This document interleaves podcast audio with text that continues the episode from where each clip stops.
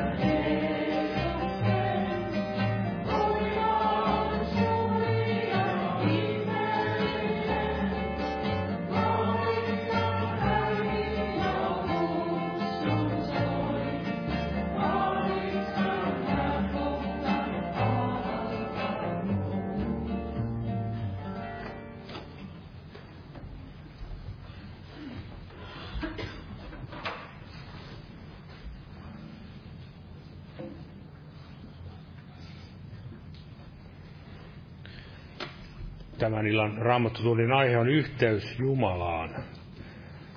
Ja siihen varmasti juuri tämä äskeinen laulukin sopii, eli Karitsan Jeesuksen veren kautta se yhteys on rakennettu ja se on siinä mielessä ihmeellinen yhteys, että siinä toimi välimiehenä Jeesus Kristus – meidän ei tarvinnut itse sitä yrittää rakennella, vaan se on todella Jumalan armollinen työ, armotyö. Että hän tuli lihaksi ja teki meidän puolestamme liiton isän kanssa.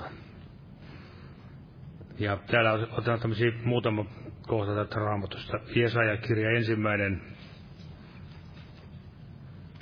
ensimmäinen luku ja siinä tämä jää 18. Niin tulkaa käykäämme oikeutta keskenämme, sanoo Herra, vaikka teidän syntinne ovat veriruskeat, tulevat ne lumivalkeiksi. Vaikka ne ovat purppurapunaiset, tulevat ne villan valkoisiksi. Eli siellä todella Jumala lupasi armoa, puhdistusta näille Israelin kansalle. Ja yhtä lailla täällä Uudenkin puolella voidaan ottaa täältä hebrealaiskirjaan kirjeen 14, äh, neljäs luku. Ja täällä ja 16 sanotaan näin, että käykäämme sen tähden uskalluksella armon istuimen eteen, että saisimme laupeuden ja löytäisimme armon avuksemme oikeaan aikaan. Eli armo avuksi oikeaan aikaan. Jeesuksen kautta. Ja vielä otan yhden kohdan hebrealaiskirjeessä, miten tämä yhteys on lujasti rakennettu. Tämä kymmenes luku, kymmenes luku ja siitä jakeet 19 ja 20 sanoo näin, että koska meillä siis veljet on luja luottamus siihen, että meillä Jeesuksen veren kautta on pääsy kaikkein pyhimpään, jonka pääsyn hän on vihkinyt meille uudeksi ja eläväksi tieksi, joka käy esiripun, se on hänen lihansa kautta. Ja vielä ja 22, käykäämme esiin totisella sydämellä täydessä uskon varmuudessa, sydän vihmottuna puhtaaksi pahasta omasta tunnosta ja ruumis puhtaalla vedellä pestynä. Eli Jumala on rakentanut ja viitoittanut tämän tien Jeesuksen veren kautta kaikkein pyhimpään. Yhteys on hänessä, hänen kauttansa tehty. Ja sitten kehotetaan myös meitä tulemaan esiin, käymään tähän liittoon, tulemaan sinne Jeesuksen verellä vihmottaviksi pahasta omasta tunnosta ja niin kuin siellä Raamattu sanotaan, etsikää minua, niin te löydätte minut ja lähestykää minua, niin minä lähestyn teitä. Ja me, jotka olemme päässeet jo tähän yhteyteen Jumalassa, niin meidän tulee näin vaalia sitä, näin käymällä hänen eteensä, näin ja suostumaan siihen, että hän puhdistaa meidät ja me, me saamme sitten myös aika ajoin tehdä parannusta Herran edessä synneistämme, sillä syntihän on se, joka rikkoo tätä yhteyttä. Ja nostan pyytämään siunasta tälle, tälle kokoukselle. Tässä on näitä tuoreimpia. Tulee tässä muutama syöpäsairaan Maaritin puolesta. Rukousaihe, että Herra antaisi voimaa ja terveyttä töissä jaksamiseen. Rukousaihe, että Herra pelastaisi ronkaiset. Ja sydän, henkilön sydämen terveyden ja sopivan työn järjestymisen puolesta. Ja omat pyynnöt voimme Herralle viedä kätten kohtamisen kautta. Kiitos Herra Jeesus, että saamme tänä iltana tulla sinun eteesi ja kiitos, että sinä Isä rakensit tämän yhteyden näin poikasi Jeesuksen uhrikuoleman kautta, kolkata veren kautta ja saamme luottaa siihen, että sinä olet sen täydellisen liiton tehnyt, Herra, jossa saamme olla osallisia, Herra Jeesus. Kiitos siitä, että sinä tulit meidän välimieheksemme. Kiitos, että sovitit meidän syntimme ja saamme sinun veresi kautta tulla kaikkein pyhimpään tänäkin iltana ja puhdistautumaan kaikesta, Herra, mikä painaa ja sitoo ja kietoo, Herra. Ja kiitos, että saamme kuulla sinun sanasi ja voitele veli, joka sanasi julistaa, Herra, anna viisautta ymmärrystä ja pyhän voimaa, Herra, julistaa sanasi niin kuin se on sinun tahtosi on, Herra. Ja avaa myös meidän sydämet ja korvat ottamaan sanan vastaan ja muista nämä rukouspyynnöt, mitä tässä luimme, Herra, työpaikka-asioiden puolesta ja terveyden puolesta ja pelastusta näille ronkaisille, Herra, ja kaikille muillekin ihmisille, mitä meidänkin sydämillämme on, Herra, tässä. Kiitos, että voimallinen antamaan pelastuksen ja johdattamaan kaikin tavoin. Ja siunat tämä tuleva kesäkin kaikkien meidän puolesta, että saisimme iloita riemuta, Herra Jeesus, sinussa, Herra Jeesus. Ja jää näin siunaamaan tätä kokousta nimessäsi. Aamen. Olkaa hyvä ja istukaa. Ja kokoukset jatkuvat tuttuun tapaan tällä viikolla, eli huomenna torstai ja perjantai kello 12 nämä rukouspiirit ja huomenna evankeliointi-ilta ja perjantaina kello 19 rukouskokous ja sitten lauantaina sunnuntaina jälleen nämä kokoukset kello 18. Tervetuloa näihin ja lauletaan laulu 240, 240 ja laulun aikana kannetaan myös vapaaehtoinen uhrilaaja Jumalan työn hyväksi. 240.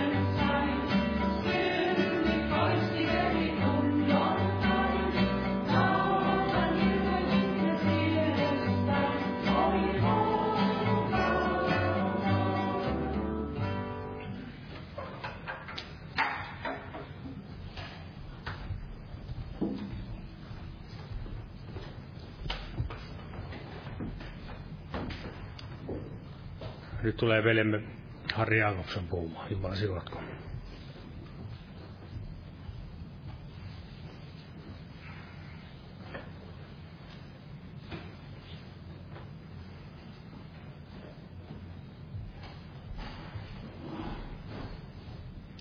Rauhaa kaikille.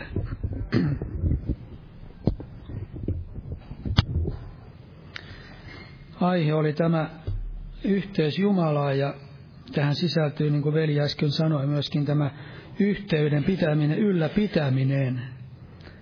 Se, että voisimme elää siinä yhteydessä Jumalaa.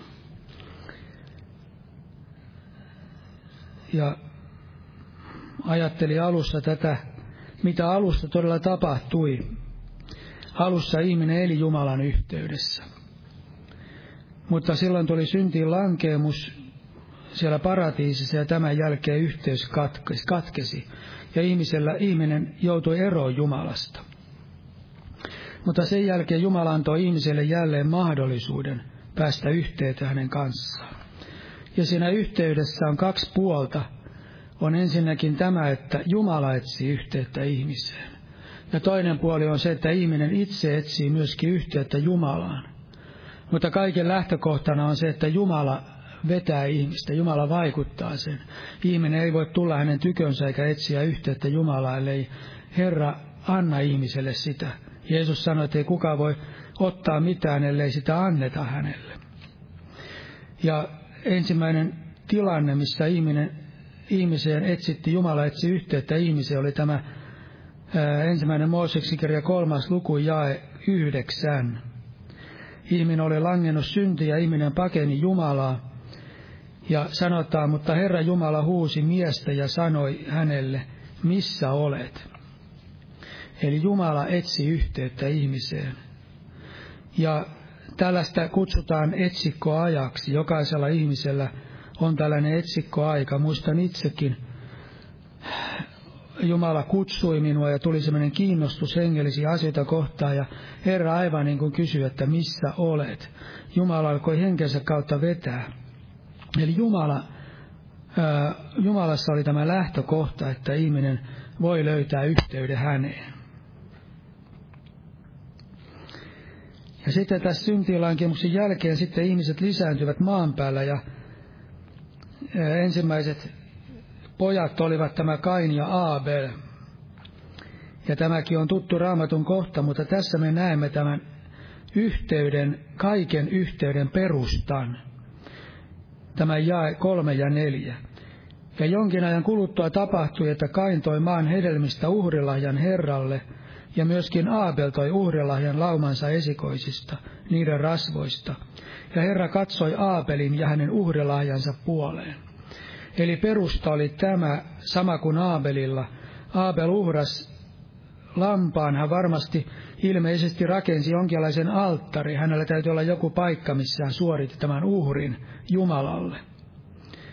Ja yleensä raamatussa se on jonkinlainen alttari, mikä ihmiset siihen aikaan rakensivat.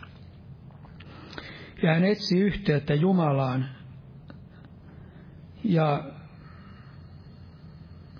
tämän yhteyden perustana oli uhri, joka oli sijaiskärsijä. Uhrin antaminen Jumalalle sen tähden, että tämä Jumalan viha tavallaan kohtasi tätä uhria ja uhri surmattiin ja uhri uhratti Jumalalle. Tämä lammas uhratti Jumalalle. Ja tämä on aivan selvästi, niin kuin jokainen meistä tietää varmasti täällä, että se on kuva Kristuksesta. Eli kaiken tämän yhteyden etsimisen perustana on se, että Jeesus on kuollut meidän tähtemme, se ristin työ. Sen kautta ainoastaan me voimme lähestyä Jumalaa. Ja sen kautta me pääsemme sovintoon Jumalan kanssa. Mutta Kainille tämä uhri ei peru, äh, kelvannut. Hän ei halunnut uhrata sitä äh, ainoa oikea uhria Jumalalle, eli sijaiskärsiä hänen puolestaan. Sen tähden Kain joutui tuomituksi. Ihminen joutui tuomion alle, jos ihmiselle ei kelpaa Jeesuksen Kristuksen uhri. Sitten tässä neljännes luvussa jakeessa 26. Tässä sanotaan, ja myöskin Seetille syntyi poika, ja hän antoi hänelle nimen Eenos. Siihen aikaan ruvettiin avuksi huutamaan Herran nimeä. maan päällä ei silloin ollut paljon ihmisiä vielä. Mietin kotona, kuinka paljon ihmisiä mahdollisesti olisi ollut. Tyttöjä varmasti syntyi, raamattu ei kerro niistä. Oli naisia maan päällä. Sitten ei kaikista miehistäkään sanota. Tässä sanotaan se, että syntyi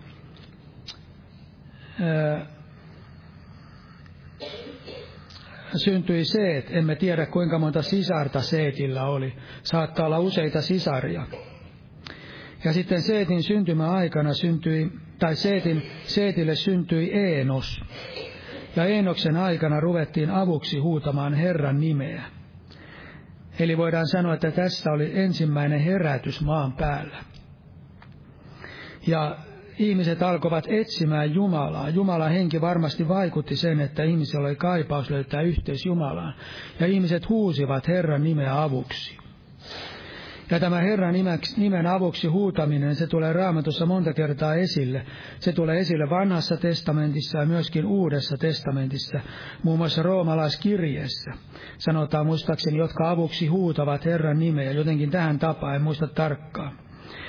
Ja tämä Herran avuksi huutaminen tarkoittaa siis sitä, että me pyydämme Herralta apua omaan elämään. Se ei tarkoita tietenkään sitä, että me ääneen välttämättä huudamme, mutta voidaan sanoa, että kun ihmisellä on esimerkiksi oikein sellainen kaipaus Jumalan puoleen tai tuska, ahdistus, niin ihminen voi sisimmässä, hänen sisimpänsä huutaa Jumalan puoleen.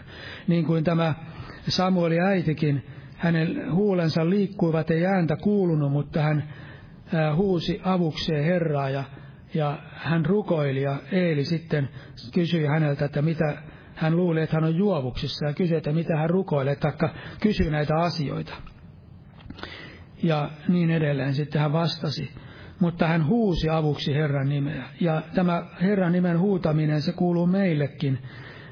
Vähän väliä me joudumme huutamaan avuksi Herran nimeä ja, ja pyytämään häntä apua. Se on eräs yhteyden tällainen asia, millä me säilytämme sen yhteyden Jumalaan, että me emme ainoastaan kerran pelastu, vaan myöskin me jatkuvasti olemme yhteydessä Jumalan kanssa ja joudumme myöskin huutamaan Herraa avuksemme. Ja sitten täällä kerrotaan vedenpaisemuksen jälkeen ää, Noakin etsi yhteyttä Jumalaan. Hänellä varmasti oli yhteydessä Jumalaan, mutta hän halusi myöskin päästä läheiseen yhteen Jumalan kanssa tai halusi niin kuin, löytää sen, ylläpitää sitä yhteyttä Jumalan kanssa. Ja kahdeksannessa luvussa me näemme jae 20. Ja Noa rakensi alttarin Herralla ja otti kaikkia puhtaita karjaeläimiä ja kaikkia puhtaita lintuja ja uhrasi polttouhreja alttarilla. Ja Herra tunsi suloisen tuoksun ja sanoi sydämessänsä, en minä enää koskaan kiroa maata ihmisen tähden, siellä ihmisen sydämen aivoitukset ovat pahat nuoruudesta saakka ja niin edelleen. Eli Noa uhrasi Jumalalle alttarilla. Hän halusi lähestyä Jumalaa ja hän halusi, että hänellä on yhteys Jumalan kanssa, säilyttää sitä yhteyttä ja vahvistaa sitä yhteyttä ja, ja hän uhrasi polttouhrin. Lain kun puhutaan laista, Mooseksen laista, niin siellä puhutaan myös polttouhreista. Ja siellä puhutaan polttouhrista, että polttouhri tuotti sovituksen sille, joka sitä uhrasi. Ja se polttouhri oli semmoinen, että ihmiset halusi, näin ne on ymmärtänyt, että ihminen halusi miellyttää Jumalaa ja uhrata Jumalalle ja uhrasi polttouhri Jumalalle ja, suor, suor, ja se oli mie, mieluinen uhri Jumalalle. Ja, ja tällä tavalla ja tämä polttouhri on sellainen suloinen tuoksu Jumalalle. Niin kuin muistaakseni sanotaan kolmannessa Mooseksen kirjassakin. Ja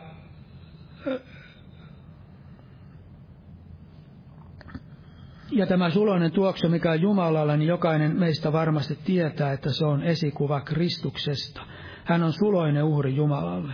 Ja otan tähän väliin sitä, että mitä Raamattu sitä puhuu, että mitä Jeesus on tämä suloinen tuoksu Jumalalle. Täällä Efesolaiskirjeen viides luku. On ihanaa, että meillä on uhri, jonka kautta me lähestymme Jumalaa, joka on suloinen tuoksu Jumalalle, sillä me emme itse todella ole suloisia tuoksuja Jumalalle. Ja me emme kelpaa Jumalalle, mutta meillä on joku, jonka kautta me lähestymme Jumalaa. Joku, jonka kautta me ylläpidämme sitä yhteyttä Jumalan kanssa ja jonka kautta se taivas on auki meidän kanssa, Jumala ja meidän välillä. Täällä sanotaan viides luku toinen jae. Vaeltakaa rakkaudessa niin kuin Kristuskin rakasti teitä ja antoi itsensä meidän edestämme lahjaksi ja uuriksi Jumalalle suloiseksi tuoksuksi. Kristus antoi itsensä lahjaksi uhriksi Jumalalle suloiseksi tuoksuksi. Hän oli tämä suloinen tuoksu Jumalalle. Ja kun me olemme Jeesuksen edessä ja Jeesuksen kautta lähestymme Jumalaa, niin me lähestymme Jumalaa tämän uhrin kautta, joka on suloinen tuoksu Jumalalle. Sitten Raamattu puhuu muistakin suloisista tuoksuista ja näidenkin perustana varmasti on nimenomaan Jeesus Kristus. Esimerkiksi Filippiläiskirjeen neljäs luku jää 18.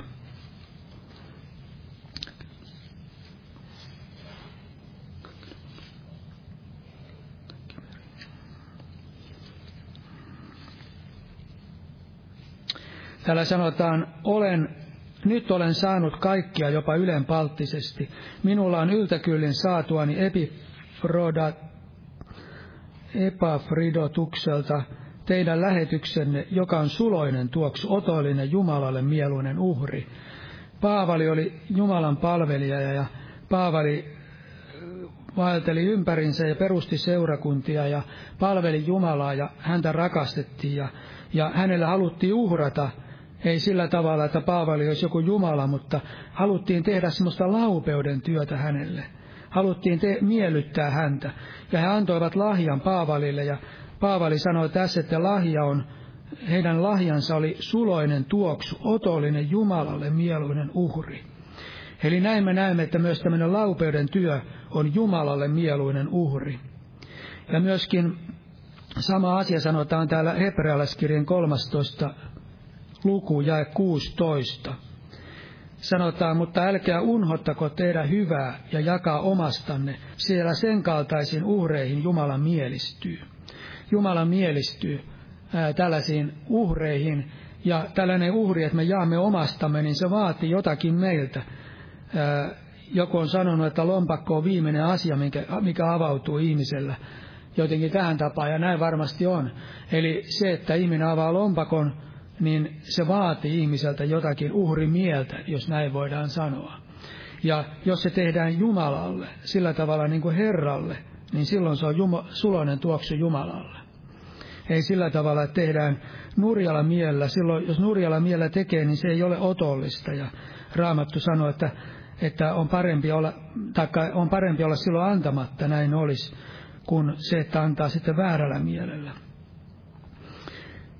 Ja täällä raamatussa kerrotaan sitten Abrahamista. Ota vain pari jaetta, kun Abraham vaelsi täällä maan päällä ja Abraham oli, vaelsi Jumalan yhteydessä ja oli, eli Jumalan yhteydessä ja oli Jumalan ystävä, niin hän, hän etsi jatkuvasti Jumalan yhteyttä, niin kuin sanotaan 12 luku, ensimmäinen Mooseksen kirja ja jae 18 ei kun anteeksi, jae kahdeksan. Sieltä hän siirtyi edemmäksi vuoristoon itäänpäin Beetelistä ja pystytti telttansa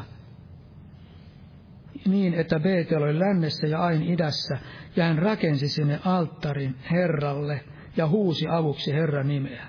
Eli Abraham ei ainoastaan vaeltanut tällä maan päällä oman ymmärryksensä mukaan ja sillä tavalla vaan hän etsi yhteyttä Jumalaa ja hän vaelsi Jumalan yhteydessä. Hän rakensi näitä alttareita, hän huusi siellä avuksi Herran nimeä. Tässä ei mainita, että hän olisi uhrannut, mutta tämä, että hän rakensi alttaria ja rukoili Jumalaa, niin sekin on juuri sitä yhteyden pitämistä, ja ehkä hän nimenomaan uhrasikin tässä. Ja myöskin sanotaan 13. luku jäi 18. Ja Abraham siirtyi siirtymistään telttoon ja tuli ja asettui Mamren tammistoon, joka oli Hebronin luona, ja rakensi sinne alttarin Herralle. Hän rakensi alttari Herralle siellä. Eli hän e- etsi yhteyttä Jumalaan. Ja nyt jos ajattelemme näitä vanhan liiton uhreja, silloin rakennettiin alttareita Jumalalle, huudettiin Jumalaa avuksi. Ja Jaakobista kerrotaan, että hän jopa pani semmoisen kiven pystyyn ja hän vuodatti sen kiven päälle, uhrasi tällaisen juomauhrin. Eli oli olemassa tämmöisiä erilaisia uhreja ennen lain aikaa. Ja sitten lain aikana nämä uhrit tavallaan ää, määriteltiin, mitä ne ovat. Ja oli hyvin tärkeä, hyvin, hyvin sillä tavalla määrät, määrätyllä tavalla määriteltiin kaikkien uhrien toimitukset, millä tavalla ne toimitetaan ja mitä ne ovat. Ja ne valaisee meille hyvin paljon näiden uhrien merkitystä. Ja näiden uhrien yksi semmoinen merkitys on se meille, että ne kuvastavat semmoisia erilaisia tarpeita, millä me lähestymme Jumalaa. Ja raamatussa puhutaan polttouhrista, ja polttouhrista mainitsi jo, se, se, se antaa meille sovituksen, ja sillä tavalla me miellytämme Jumalaa. Ja sitten puhutaan syntiuhrista. Syntiuhri on sellainen uhri, mikä uhrattiin tahattomien syntien edestä. Me teemme paljon syntiä, mitä me emme huomaa, emmekä tiedä. Ja näin me lähestymme Jumalaa Jeesuksen kautta. Ja kiitos Jumalalle, että Kristus on myöskin meidän syntiuhrimme. Meidän tahattomat syntimme ovat anteeksi annetut, mitä me emme muista, emmekä tiedä, emmekä ymmärrä. Jos näin ei olisi, niin meillä ei olisi mitään yhteyttä Jumalan kanssa. Ja sitten on vika uhri. Vika uhri on sellainen uhri, että jos ihminen teki syntiä, niin ihminen uhrasi vika uhrin ja sitten äh, ihminen sai syntinsä anteeksi. Ihminen joutui vikapääksi jostain asiasta. Ja kun me käännymme Herran puoleen, niin me saamme syntimme anteeksi, kun me tunnustamme syntimme. Lähestymme Jeesuksen kautta ää, Jumalaa. Ja sitten on yhteysuhri. Yhteysuhrista sanotaan näin, että se on kiitosuhri, lupausuhri ja vapaaehtoinen uhri. Se ei ole tällainen kuin syntinuhri, se, sen tarkoitus on vähän erilainen. Sitten on ruokauhri. Se uhrattiin monta, myöskin polttouhri yhteydessäkin uhrattiin ruokauhria. Ja ruokauhrin merkitys on, näin ymmärrän tämän asian, se on sitä, että me annamme itsemme Herralle. Se on veretön uhri. Ja, ja silloin me annamme itsemme Herralle. Se on varmasti kuva Kristuksesta, se on myöskin kuva ihmisestä. Ja se, että se on kuva ihmisestä, niin sen todistaa se, että joissakin tilanteissa sai antaa jopa happamen ää, tällaisen yhteis, ää, ruokauhrin. Ja Jeesuksessa ei ollut mitään hapanta, mutta meissä on sitä happamuutta. Ja Jeesus, anteeksi Paavali sanoi näin, että minä kehoitan teitä antamaan ruumiin eläväksi, pyhäksi Jumalalle otolliseksi uhriksi. Eli ruokauhri kuvasti tätä ja samaa suurin piirtein näin ymmärrän, en tiedä tarkkaan, mutta käsittäisi, että tarkoittaa samaa tämä juomauhri. Näiden uhriin perehtyminen on vaivalloista työtä, koska raamatussa on paljon näistä uhreista ja paljon kaikenlaisia säädöksiä. Se, että me pääsemme oikein perille siitä, mitä ne kaikki merkitsevät. Mutta niiden kautta me lähestymme tänäkin päivänä Jumalaan. Ne on semmoisia esikuvia niistä asioista, millä me Jumalaa lähestymme. Sitten raamatussa puhutaan myös, että ilmestysmajassa vanhan liiton aikana siellä esipihassa oli tämä vaskialttari, missä näitä uhreja uhrattiin. Mutta sitten ilmestysmajassa oli myöskin suitsutusalttari. Ja täällä toinen Mooseksen kirja, 30. luku.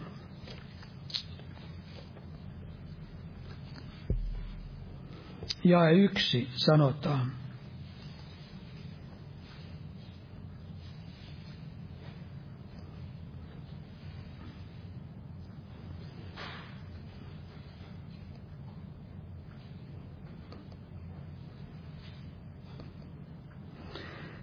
Tee myös alttari suitsutuksen polttamista varten, tee se akasia puusta. Ja sitten jakeesta kuusi. Ja aseta se lain arkin edessä olevan esiripun eteen, niin että se tulee armoistuimen kohdalle, joka on lain arkin päällä, ja, jo, ja jossa minä sinulle ilmestyn. Ja Aaron polttakon sen päällä hyvän hajuista suitsutusta, joka aamu, kun, se, kun hän laittaa lamput kuntoon, hän polttakon sitä Samoin myös, kun Aaron ilta hämärässä nostaa lamput paikalle, paikoilleen, hän polttakoon sitä, tämä olkoon teillä jokapäiväinen suitsutusuhri Herran edessä sukupolvesta sukupolveen. Eli siellä oli tämmöinen suitsutusalttari.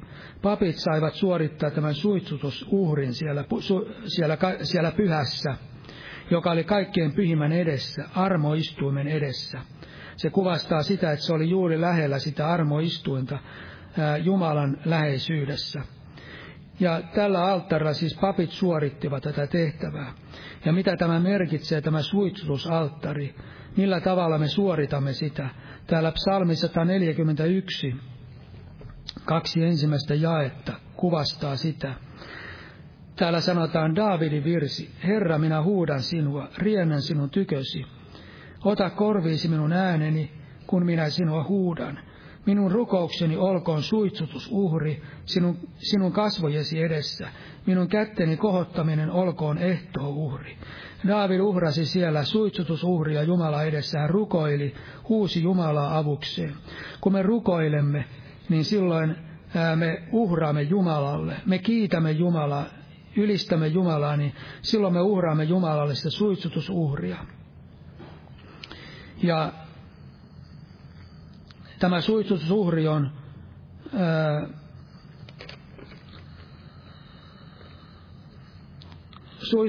on Jeesuksen Kristuksen kautta otollinen. Täällä ensimmäinen Pietarin kirjeessä sanotaan.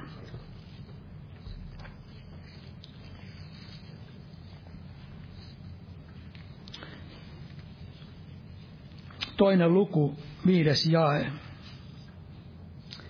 Ja rakentukaa itsekin elävinä kivinä hengelliseksi huoneeksi, pyhäksi papistoksi, uhraamaan hengellisiä uhreja, jotka Jeesuksen Kristuksen kautta ovat Jumalalle mieluisia. Me olemme pyhä papisto, ja me, meitä kehotetaan uhraamaan hengellisiä uhreja, joka Jeesuksen Kristuksen kautta ovat Jumalalle mieluisia. Ja nämä uhrit ovat varmasti juuri niitä, kun me rukoilemme, käännymme Jumalan puoleen. Varmasti on monenlaisia, niin kuin laupeuden teko on uhri, on tällaisiakin uhreja, ja sitten kun me rukoilemme ja käännymme Jumalan puoleen ja kiitämme Jumalaa, niin me uhraamme Jumalalle suitsutusuhria. Ja sanotaan, että ne ovat Jeesuksen Kristuksen kautta otollisia. Kun me rukoilemme meidän vaikuttimissa ja meidän ajatuksissa voi olla monenlaista epäpuhtautta tai vääryyttä ei saisi olla, mutta me emme aina ole täydellisiä kaikessa rukouksessa ja Jumalan silmät näkevät monenlaista väärää meissä. Mutta Jumalan katselee meitä Jeesuksen kautta ja Raamattu sanoo tässä, että Jeesuksen Kristuksen kautta ne ovat Jumalalle otollisia. Me emme koskaan voi rukoilla niin hyvin, että se olisi jotenkin Jumalan miellyttävää, mutta kun Jeesuksen Kristuksen kautta me rukoilemme, niin silloin ne ovat otollisia Jumalalle. Ja rukouksen kautta meillä on yhteys siihen taivaalliseen alttariin, joka on siellä valtaistumen edessä. Täällä ilmestyskirjan kahdeksannessa luvussa puhutaan tästä taivaallisesta alttarista.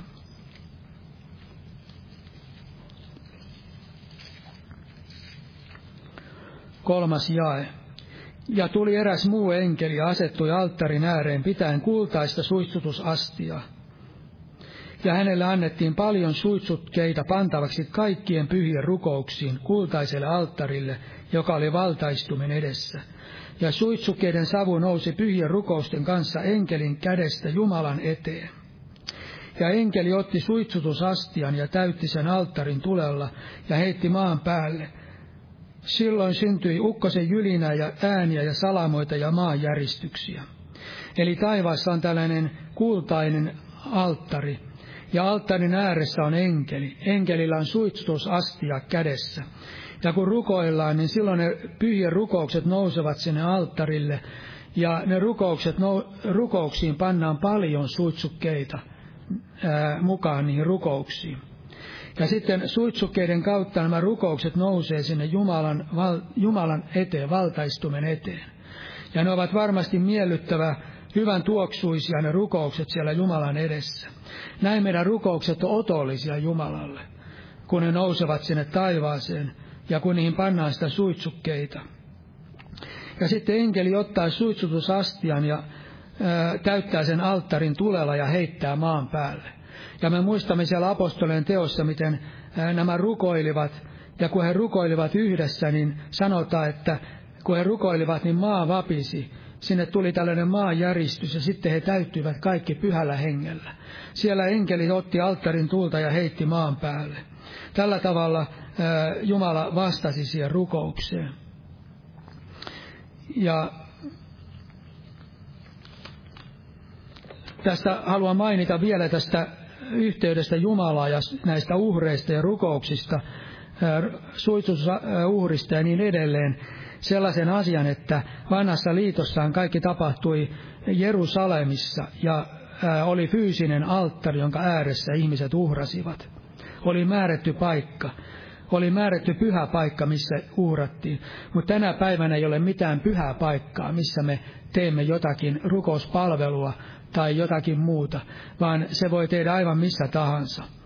Ja täällä raamatussa Jeesus nimenomaan tästä puhui, täällä Johanneksen evankeliumin neljäs luku.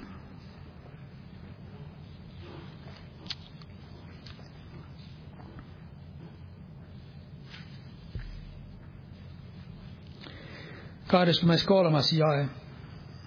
Mutta tulee aika ja on jo, jolloin totiset rukoilijat rukoilevat Isää hengessä ja totuudessa, sillä sen kaltaisia rukoilijoita Isä tahtoo.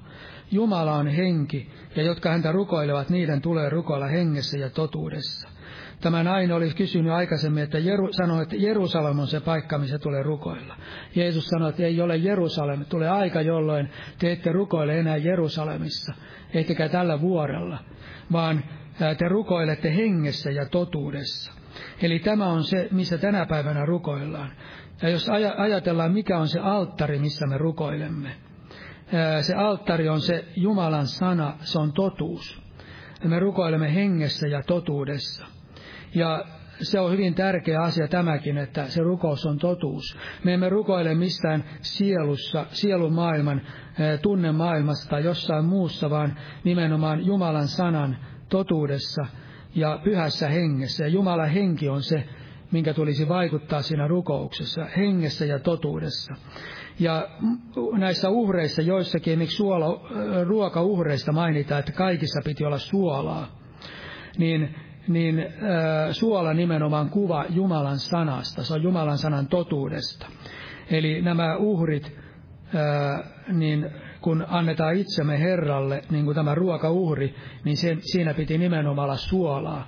Ja samalla tavalla meidän elämästämme ei saa puuttua totuus, ei saa puuttua suola.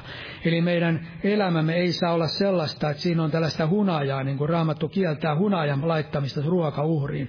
Se on sitä inhimillistä. Se on jotakin sellaista, mikä on tästä lihasta tai tästä maailmasta, tai jotakin sellaista, mikä ei ole Jumalalle otollista, vaan se nimenomaan tulee olla sellaista pyhää.